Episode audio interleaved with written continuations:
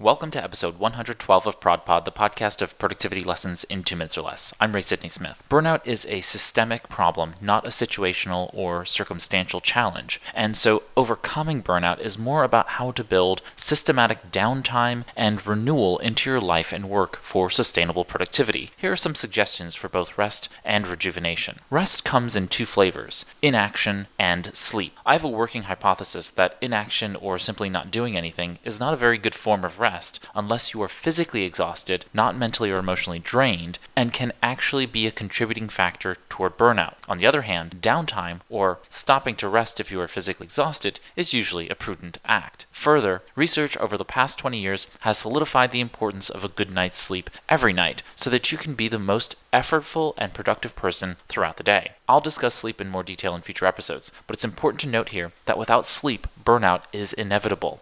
And if you are burning out on a regular cycle, start tracking just the number of hours you sleep and see if you can notice a pattern in relationship to your productivity.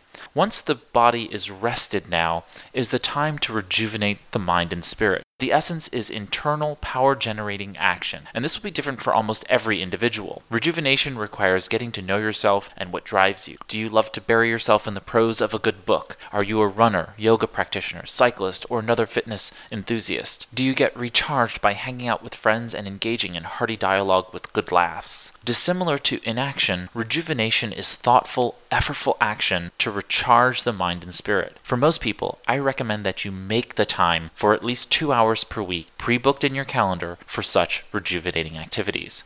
With rejuvenation and rest, read sleep, being a part of your productivity system, you can be on your way to overcoming burnout and sustaining your personal productivity. I hope you've enjoyed this episode of ProdPod. This is Ray Sidney Smith, and thanks for listening. Here's to your productivity success in two minutes or less.